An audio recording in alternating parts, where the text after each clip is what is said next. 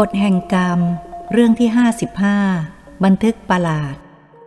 บ่ายวันหนึ่งได้มีสุภาพบุรุษสูงอายุได้หนีบแฟ้มเอกสารเข้ามาในบ้านแต่ผู้เดียว เป็นผู้ที่ข้าพเจ้าไม่เคยรู้จักมาก่อน แต่เมื่อเห็นท่าทางบุคลิกลักษณะเป็นผู้ที่น่าเคารพนับถือ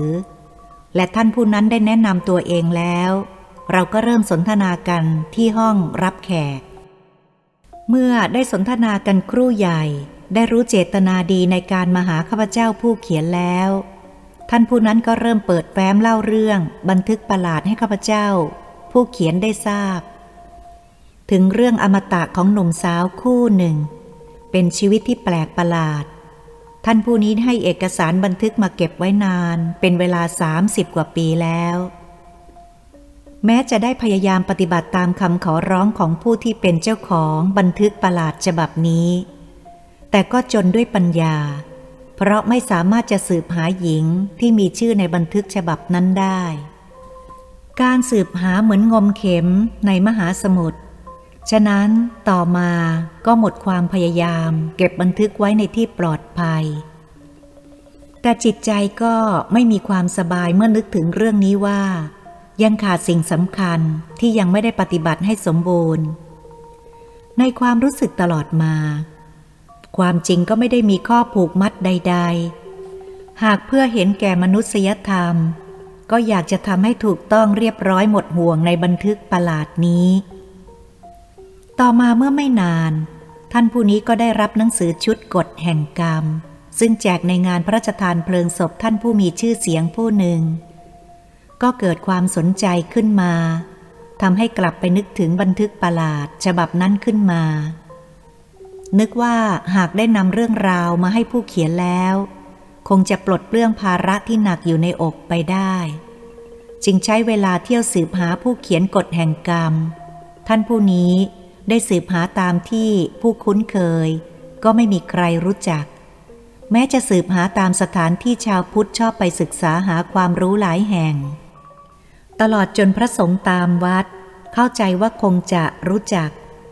สืบถามดูก็ไม่มีใครรู้จักตัว และที่อยู่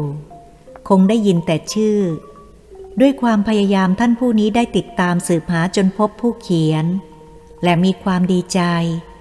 แจ้งความประสงค์เพื่อให้ผู้เขียนช่วยจัดการให้ สมตามความปรารถนาของผู้เป็นเจ้าของบันทึกประหลาดฉบับนี้ ให้สมบูรณ์ถูกต้องตามคำขอร้อง แม้ว่าเวลาล่วงเลยมานานแล้ว เข้าใจว่าผู้ที่มีชื่อในบันทึกประหลาดก็คงจะล่วงลับไปหมดแล้ว คิดว่าการปฏิบัติตามคำขอร้องนั้น แม้จะช้าเกินไป แต่ก็ยังดีกว่าไม่ปฏิบัติเสียเลย เพราะความรู้สึกเตือนอยู่เสมอว่ายังมีสิ่งบกพร่อง เพราะเรารับรู้ในบันทึกประหลาดฉบับนั้น ยังไม่ได้ปฏิบัติตามให้สมบูรณ์ บัดนี้เรื่องราวในบันทึกนั้นได้จัด การให้เป็นที่เรียบร้อย วิญญาณเจ้าของผู้บันทึกได้ทราบก็คงจะปีติ ดียิ่ง ฉะนั้นเรื่องต่อไปนี้เป็นเรื่องที่ได้จากคำบอกเล่า และบันทึกประหลาดฉบับนั้น การที่ผู้เขียนเล่าเรื่องนี้ก็ไม่ประสงค์จะให้ท่านเชื่อ การเชื่ออะไรง่ายๆ โดยไม่พิจารณาหาเหตุผลนั้น ย่อมผิดจากคำสั่งสอนขององค์พระสัมมาสัมพุทธเจ้า ที่สอนให้พิจารณาเหตุผลเสียก่อน อย่าเชื่ออย่างงมงาย ฉะนั้นข้าพเจ้าจึงเขียนเรื่องนี้ขึ้นเพื่อให้ท่านรู้ว่า โลกมนุษย์เรานี้ยังมีเรื่องแปลกประหลาดมหัศจรรย์อีกมากมาย ที่เรายังไม่รู้และไม่เห็น เรื่องต่างๆที่น่าสนใจเมื่อเกิดขึ้นแล้ว ก็ได้สูญสิ้นไป เพราะไม่มีผู้บันทึกไว้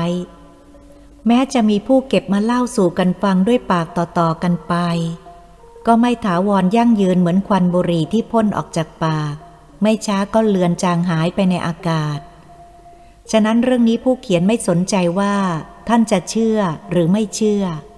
แล้วแต่ท่านจะคิดว่าเป็นเรื่องนิยาย หรือนิทาน หรือสารคดีชีวิต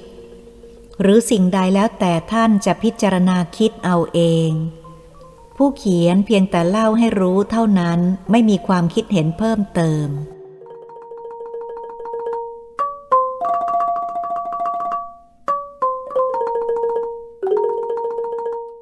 บ่ายวันหนึ่งนานมาแล้ว วันนั้นจำได้ว่าเป็นวันอาทิตย์ ในเดือนเมษายนอากาศร้อนอบอ้าว ข้าพเจ้าได้ขับรถผ่านถนนไปหลายสายในพระนคร ตั้งใจจะไปเที่ยวปาร์คในเลิศ ซึ่งเป็นที่หนุ่มสาวและประชาชนพากันไปเที่ยวผ่อนคลาย อารมณ์ร้อน หาความร่มเย็นเป็นที่สนุกสนานในสมัยนั้น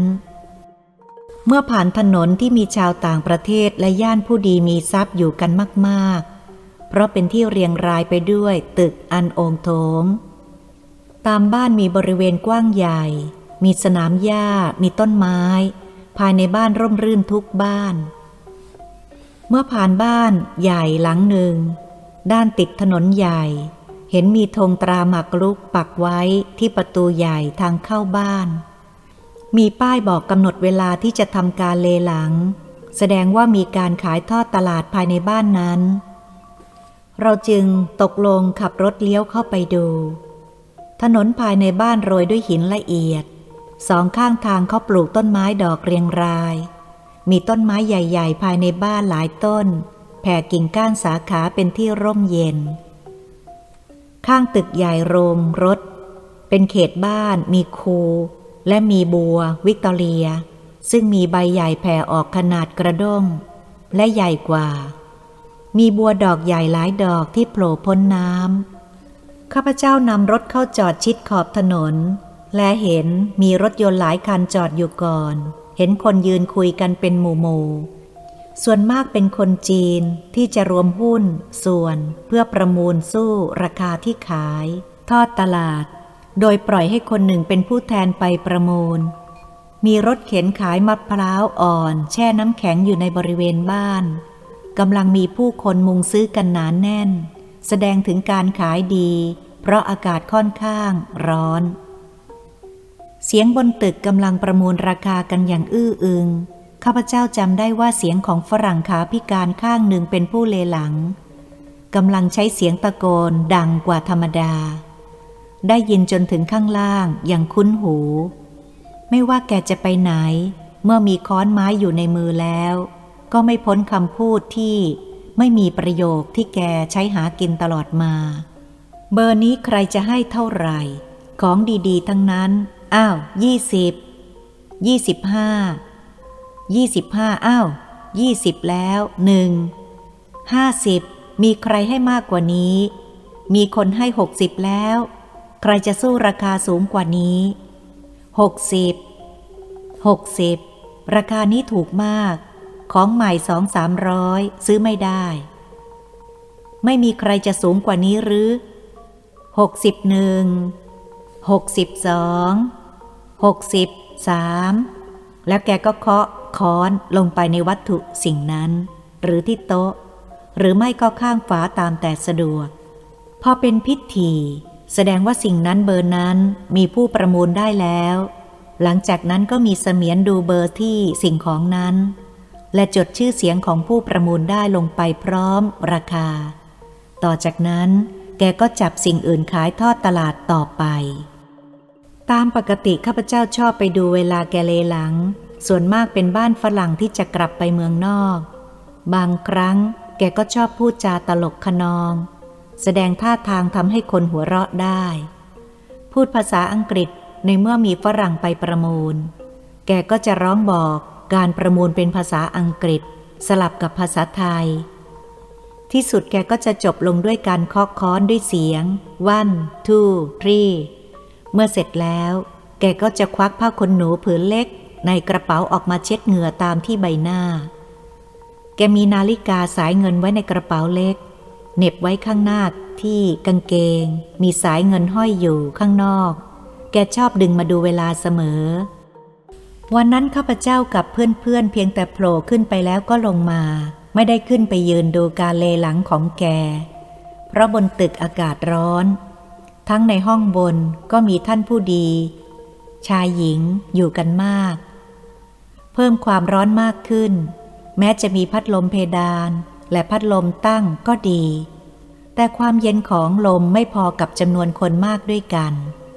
ตามธรรมดาข้าพเจ้าเคยปากอยู่ อยู่ไม่สุข ชอบตะโกนร้องประมูลแรก ๆ เพื่อช่วยการประมูลราคาให้เร็วขึ้น บางครั้งนึกสนุกก็ร้องราคา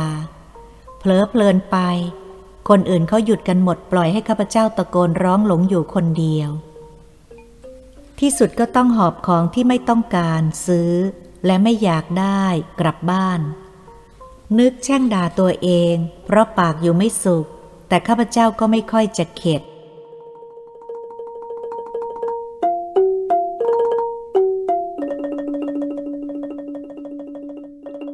วันนั้นหลังจากประมูลของข้างบนตึกแล้ว มีคนพากันลงมาข้างล่าง บางคนก็ขึ้นรถกลับบ้าน เห็นหลายคนมายืนอยู่หน้าโรงรถ เมื่อมีคนเปิดประตูเข้าไปก็เห็นรถยนต์คลุมผ้าดิบอยู่ เมื่อเปิดผ้าคลุมออกก็เห็นรถ กลางเก่า กลางใหม่ สี่สูบ สีเขียวใบไม้ เป็นรถประทุนผ้าใบยกขึ้น ลงได้พับได้ มีบางคนเปิดกระโปรงดูเครื่อง ต่างพิจารณาคุณภาพ เพื่อจะตีราคาเท่าที่พอใจ แต่ทุนทรัพย์ของตน ในไม่ช้าฝรั่งผู้เลหลังก็ถือค้อนไม้ เดินขยโยกขยเยกลงบันไดมาจากตัวตึก เพราะขาแกสั้นข้างหนึ่ง เวลาเดินก็เอียงไปข้างขาสั้น แม้แกจะพยายาม จะเกรงย่อขาข้างยาวให้เสมอข้างสั้น ก็ไม่วายเดินขาทิ่มกระโผลกกระเพลก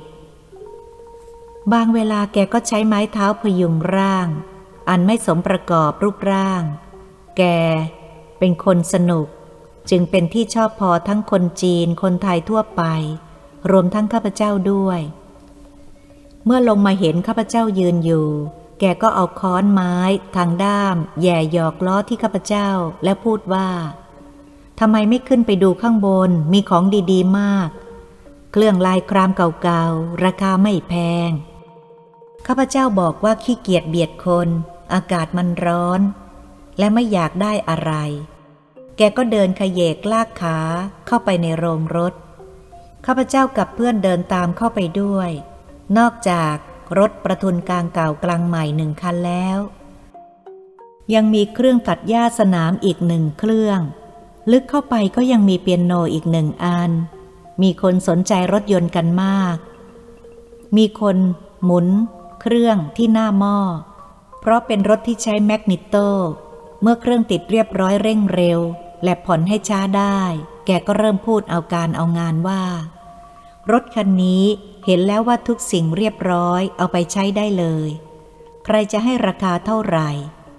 แกถามหลายครั้งก็ไม่มีใครขึ้นราคา แกเลยเอาค้อน ชี้มาที่ทางข้าพเจ้า ซึ่งยืนห่างพอประมาณแล้วพูดว่า จะให้เท่าไหร่ ข้าพเจ้าปากคันตามเคย ร้องบอกไปว่า ห้าสิบบาท แกเลยเริ่มรถคันนั้น ด้วยราคาห้าสิบบาทห้าสิบบาท ต่อมาก็มีคนอื่นขึ้นกันต่อไปหกสิบบาทเจ็ดสิบบาทแปดสิบบาทเก้าสิบบาทข้าพเจ้ารีบเดินเลี่ยงออกมาให้ห่างไม่อยากยืนเสนอหน้า กลัวจะคันปาก ภายหลังได้ความว่า รถคันนั้น มีคนประมูลไปได้ไม่ถึงสามร้อยบาท ต่อจากนั้นก็เลหลังเครื่องตัดหญ้าสนาม เมื่อประมูลเสร็จแล้วราคาเท่าใดข้าพเจ้าก็ไม่ได้สนใจ เริ่มลงมือประมูลเปียโน ข้าพเจ้าเกิดสนใจขึ้นมา เดินแทรกคนเข้าไปเปิดประตูกดช่องเสียง ก็เห็นว่าบางอันค้างไม่มีเสียง มีหลายอันกดไม่ลง เป็นเปียโนที่ทำมาจากประเทศเยอรมัน รู้สึกว่าไม่ได้ทำความสะอาด มีละอองฝุ่นและมแมลงมุมชักใย ตอนล่างที่ใช้เท้าเหยียบผิดปกติเท่าที่ข้าพเจ้าเคยพบมา ข้าพเจ้าสงสัยจึงถามฝรั่งผู้เลหลังว่าทำไมถึงไม่ทำความสะอาดให้ดูสวยงามเสียก่อน ค่อยมาประมูลเหมือนแต่ก่อน ก็ได้รับคำตอบว่า เปียโนนี้ความจริงอยู่นอกบัญชี เมื่อจัดอะไรเสร็จเรียบร้อยแล้ว เจ้าของบ้านเพิ่งจะมาบอกภายหลังว่า อยากจะเลหลังให้เสร็จวันนี้ แกกระซิบว่าเดิม เจ้าของไม่ยอมขาย เพราะเปียโนอันนี้เป็นของรักของห่วงมากของลูกชาย ที่ตาย จึงอยากจะเก็บไว้ดูต่างหน้าลูก ต้องให้คนใช้ยกลงมาเก็บไว้ที่ในโรงรถ จะได้หายจากความเศร้าเสียใจ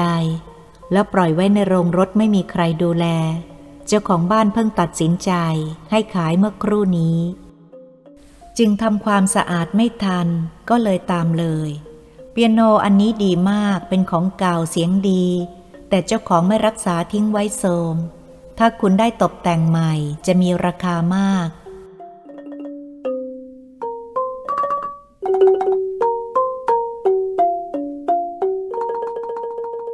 ข้าพเจ้าเป็นคนชอบยอ และเมื่อได้รู้ประวัติของเจ้าของเดิมเป็นที่รัก และหวงแหนก็นึกรักเปียโนอันนี้ขึ้นมาทันที พอเริ่มต้นแกก็ชี้ให้ข้าพเจ้าเป็นผู้ให้ราคาก่อนข้าพเจ้าก็เริ่มต้นให้ห้าสิบบาท แต่แล้วก็มีผู้อื่นขึ้นสู้ราคากันจนถึงหนึ่งร้อยเจ็ดสิบห้าบาท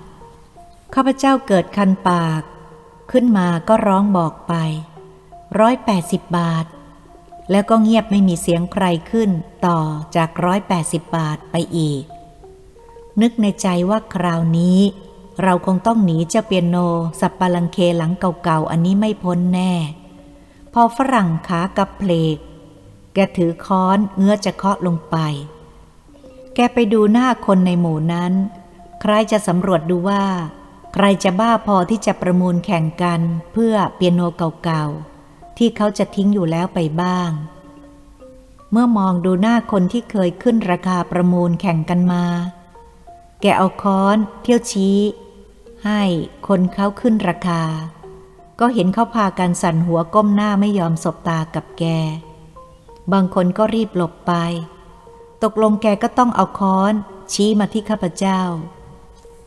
เป็นอันว่าข้าพเจ้าดิ้นไม่หลุดในการเป็นเจ้าของเปียโนเก่าๆอันนั้น แล้วแกก็ยกค้อนขึ้น แล้วร้องว่า เปียโนร้อยแปดสิบบาทหนึ่งสองสามแล้วเอาค้อนเคาะที่ตัวเปียโนเบาๆ และชี้มาทางข้าพเจ้าบอกว่า เป็นของคุณ เป็นอันว่าข้าพเจ้าได้เป็นเจ้าของครอบครองกรรมสิทธิ์เปียโนสัปปรังเคหลันนั้น ด้วยเงินสองช่างกับยี่สิบบาท เป็นการแลกเปลี่ยน การเลหลังวันนั้นก็สิ้นสุดลง ด้วยการประมูลเปียโนเก่าๆ เป็นอันสุดท้าย เย็นวันนั้นข้าพเจ้าต้องวุ่นวายอยู่กับเปียโนเก่าๆ แทนที่จะพาเพื่อนไปเที่ยวตามที่มุ่งหมายกันไว้ ต้องเสียค่ารถม้าบรรทุกเจ้าเปียโนเก่าๆ ไปบ้าน ใจนั้นนึกวุ่นวายนึกว่าจะต้องไปหาเจ๊กซ่อมเปียโนที่ถนนสี่พระยา เพราะแกเป็นคนชำนาญในการแก้ซ่อมเปียโนที่ข้าพเจ้ารู้จัก แต่แกเล่นเปียโนไม่เป็นได้แต่แก้อย่างเดียวหน้าขัน ทั้งข้าพเจ้าก็ต้องคอยแก้ตัวเมื่อคุณแม่ดุทุกครั้ง ที่เลหลังได้ของขนเข้าบ้าน ข้าพเจ้าจะต้องแสดงท่าทางยั่วให้คุณแม่หัวเราะเสียก่อน การดุก็น้อยลง วันนั้นจึงขับรถรีบกลับไปบ้านก่อน ไปรับหน้าบอกให้รู้ เมื่อให้คุณแม่อารมณ์ดีก่อนที่เปียโนจะไปถึง ถึงแม้การดุของคุณแม่ไม่รุนแรง แต่ข้าพเจ้าก็ไม่อยากให้คุณแม่มีอารมณ์เสีย แต่คราวนี้หนักใจ เพราะของมันใหญ่ และราคามันสูง ทั้งเก่าคล่ำคร่า คงจะยั่วให้หัวเราะไม่ได้ง่ายนัก จริงอย่างนึก เพราะเมื่อคุณแม่เห็นรถม้าบรรทุกเปียโนเข้าบ้าน ก็หัวเราะไม่ออกหันมาตาเขียวตวาดว่าตาจ้อย แม่บอกแล้วว่า อย่าไปเอาของเก่าๆมา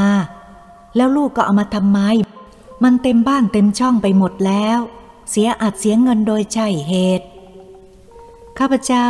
ก็ได้แต่ทำตาเศร้าๆ แบมือยักไหลเอียงคอ และพูดเสียงเครือๆอย่างเศร้าๆว่า มันช่วยไม่ได้นี่ครับคุณแม่ ผมปากมันไวจนเคยตัวแล้ว แต่คุณแม่ครับ เปียโนหลังนี้ผมชอบมันมากเหลือเกิน คุณแม่คงไม่ว่านะครับ เมื่อลูกของคุณแม่ชอบ ว่าแล้วข้าพเจ้าก็ตรงเข้าไปอุ้มคุณแม่ยก เอวชูขึ้นสูงอย่างประจบ และยั่วให้หายโกรธ แต่แล้วคุณแม่ร้องเสียงหลงว่า ยาตาจ้อย แม่จักกะจี้ ยาประเดี๋ยวจะหกล้ม คุณแม่หัวเราะออกมาเมื่อหายโกรธข้าพเจ้าแล้ว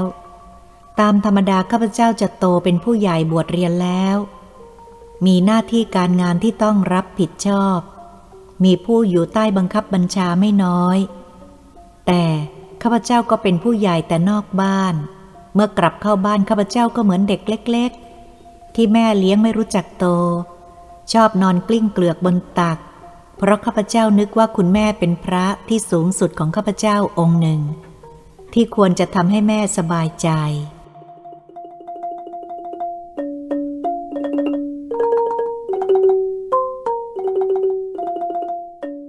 คุณแม่เคยพูดว่า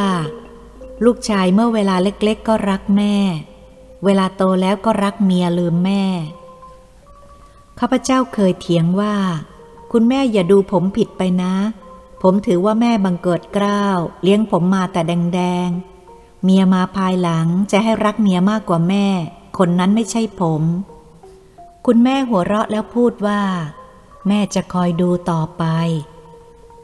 วันนั้นเมื่อหายโกรธเรื่องเปียโนแล้ว คุณแม่ก็พูดว่า บ้านเราเป็นพิพิธภัณฑ์ของเก่าอยู่แล้วละคราวก่อนก็ไปเอาเตียงโต๊ะประดับมุกไม้ประดู หรือไม้แดงของจีนมาไว้เกะกะบ้าน ต่อไปนี้พอนะลูก แม่ขอเสียทีเธอ คราวหน้าถ้าไม่เชื่อแม่จะเคี่ยนให้เนื้อแตกเหมือนเด็กๆ คุณแม่ชอบพูดเล่นเมื่อเวลาหายโกรธ ข้าพเจ้าหัวเราะแล้วพูดว่า ชุดไม้ประดู่ฝังมุกนั้นเป็นของพวกจีนชั้นเจ้าสัว เขานะครับคุณแม่ คนจีนธรรมดาไม่มีใช้ เวลาฤดูร้อนเย็นสบายดี คุณแม่ก็บอกว่า ช่างเถอะลูก แม่รู้ว่าเป็นของเจ้าสัว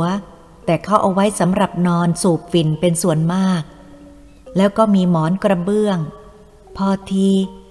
ต่อไปแม่ห้ามไม่ให้เอาเข้ามาอีกนะลูกข้าพเจ้าก็ตอบได้เพียง ครับ ผมจะจำไว้ก่อน ความจริง แม่เป็นคนรักลูก แม้จะดุใจนั้นรักลูกมาก ฉะนั้นเพียงแต่ข้าพเจ้ายั่วให้หัวเราะได้ ก็หายโกรธ บัดนี้เปียโนหลังนั้นเข้ามาอยู่ในบ้านเรียบร้อยแล้วข้าพเจ้าจะทำอย่างไรต่อไป แม้มันจะไม่ใช่เปียโนขนาดใหญ่ แต่มันก็หนักเอาการ จึงต้องเอาไว้ในโรงรถก่อน เพราะโรงรถของเรานั้นใหญ่โตพอที่จะไว้ได้ทั้งเปียโน และรถยนต์พร้อมกันอย่างสบาย ข้าพเจ้าคิดว่าจะไปตามช่างแก้เปียโนซึ่งเป็นชาวจีน ชื่อของแกเมื่อแปลเป็นภาษาไทยไม่เพราะนัก ก่อนจะเรียกช่างมาดู ข้าพเจ้าควรจะตรวจดูก่อน จึงจะเปิดโน่น เปิดนี่สำรวจดูว่ามันจะเสียมากน้อยเท่าไหร่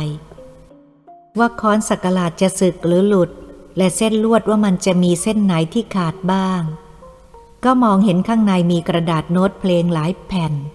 คล้ายกับมีผู้เจาะจงยัดใส่ไว้ข้างใน ข้าพเจ้าก็รื้อออกมา เพราะมันทำให้เมื่อกดเสียงไม้เคาะเส้นลวดค้าง เพราะกระดาษยัดไว้จนเคาะไม่ถึงลวด เสียง เมื่อล้วงเอากระดาษออกมาหมดแล้วก็ลองดีดฟังดู เสียงก้องกังวานไพเราะดีทุกอย่าง ดีใจที่ไม่ต้องเสียเงินค่าซ่อมแซมแล้วให้คนล้างเช็ดถูภายในภายนอก ในที่ฝุ่นจับอยากย่ายและใยแมลงมุม เพราะทำให้ดูเก่าคล่ำคร่า เช็ดถูออกหมดแล้วก็ขัดด้วยน้ำมันทำความสะอาดมองดูเหมือนของใหม่ข้าพเจ้าตกตะลึง เปียโนอันนี้ทั้งสวยทั้งเสียงดี นึกภูมิใจว่าโชคดี ซื้อของได้ถูกเหมือนได้เปล่า สงสัยว่าทำไมเวลาเลหลัง จึงดูเป็นของเก่ามาก ผู้อื่นยังพูดว่าไม่น่าเลหลังได้ราคาดีเช่นนี้เลย นึกขึ้นมาได้ว่าเมื่อล้วงกระดาษขึ้นมานั้น รู้สึกว่าข้างในเปียโนมีอะไรปะไว้ข้างกระดาษด้านใน จึงอยากรู้ว่าเป็นอะไรที่ต้องปะไว้ แต่แล้วก็ประหลาดใจเมื่อล้วงไปพบอะไรนูนๆเป็นแผ่นปะไว้ภายใน มองดูไม่ถนัด เมื่อเอามือคลำดูก็รู้ว่าเป็นซองกระดาษใหญ่ กรุไว้ด้วย หมุดทองเหลือง สีด้านติดกับกระดาษด้านหน้าข้างในเปียโน ได้พยายามเอาไขควงเล็กๆ ลงไปงัดแงะมุม หัวหมุดที่ตรึงซองไว้ ข้าพเจ้าก็สามารถดึงซองสีน้ำตาลใบใหญ่ออกมาได้ เมื่อได้พิจารณาดูก็เห็นเป็นซองอยู่ในที่มิดชิด แดดลมเข้าไม่ได้ จึงยังดูใหม่ ไม่เก่าเท่าที่ควร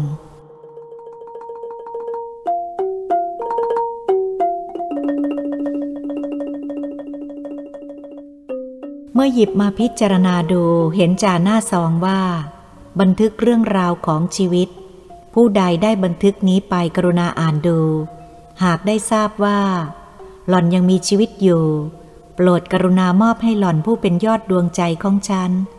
และช่วยเหลือเพื่อขอให้หล่อนได้มีโอกาสได้อ่านบันทึกนี้ โปรดกรุณาเพื่อเอาบุญ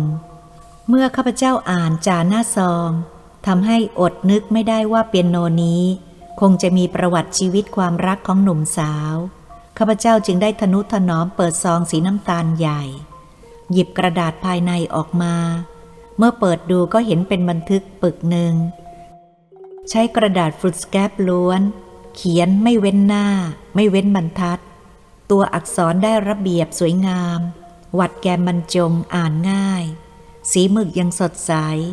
ข้าพเจ้ายกกระดาษขึ้นมาส่องดูกับแสงสว่าง ก็ เห็นรอยพลายน้ำเป็นตรารถลากทุกแผ่น กระดาษฟุนสแกปตรารถลากหรือรถเจ๊กเป็นกระดาษชั้นดีในสมัยก่อน ข้าพเจ้าได้อ่านข้อความบันทึกในซองด้วยความระมัดระวัง เหมือนของอันมีค่า ข้อความในบันทึกมีดังต่อไปนี้ ฉันเกิดมาในตระกูลที่ยากจน แม่บอกว่าพ่อมีอาชีพเป็นช่างไม้ แต่ไม่สู้จะเป็นล่ำเป็นสันนัก เพราะรายได้ไม่แน่นอน แต่ก็เพียงพอกินพอใช้ พ่อได้จากโลกนี้ไปเมื่อฉันมีอายุเพียงเก้าขวบ แม่ต้องไปทำงานหนักด้วยการรับจ้างซักเสื้อผ้า เพื่อเลี้ยงดูลูกคนเดียวให้เล่าเรียนศึกษา ชั้นต้น เพื่อชีวิตในอนาคตจะได้เทียมหน้าเทียมตาคนทั้งหลาย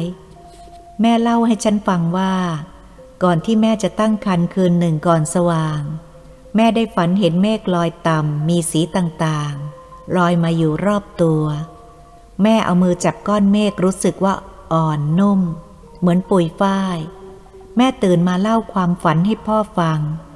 พ่อว่าฝันดีจะได้ลูก ต่อจากนั้นแม่ก็ตั้งครรภ์พอคลอดออกมาเป็นชาย พ่อกับแม่ก็ช่วยกันตั้งชื่อว่า เมฆแม้ชื่อนี้จะไม่เพราะ แต่ก็มีความหมาย ภายหลังพ่อตายแล้วไม่นาน แม่ได้ไปทำงานที่บ้านฝรั่ง มีหน้าที่ซักผ้ารีดผ้า ฝรั่งสองคนผัวเมียเป็นคนใจดี ได้อนุญาตให้ฉันเข้าไปอยู่ในบ้านพร้อมกับแม่ นายฝรั่งสองคนรักเด็ก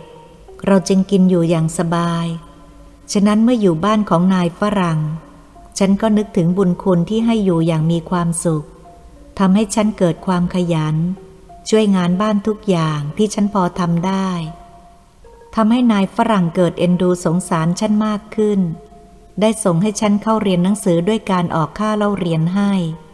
ฉันเคารพนับถือท่านว่าเป็นผู้มีพระคุณผู้หนึ่ง ฉะนั้นอะไรที่ฉันทำให้ได้ฉันจะทำทุกอย่าง เพื่อความกตัญญูเป็นกำลังใจ ไม่ยอมเป็นคนเกียจคร้าน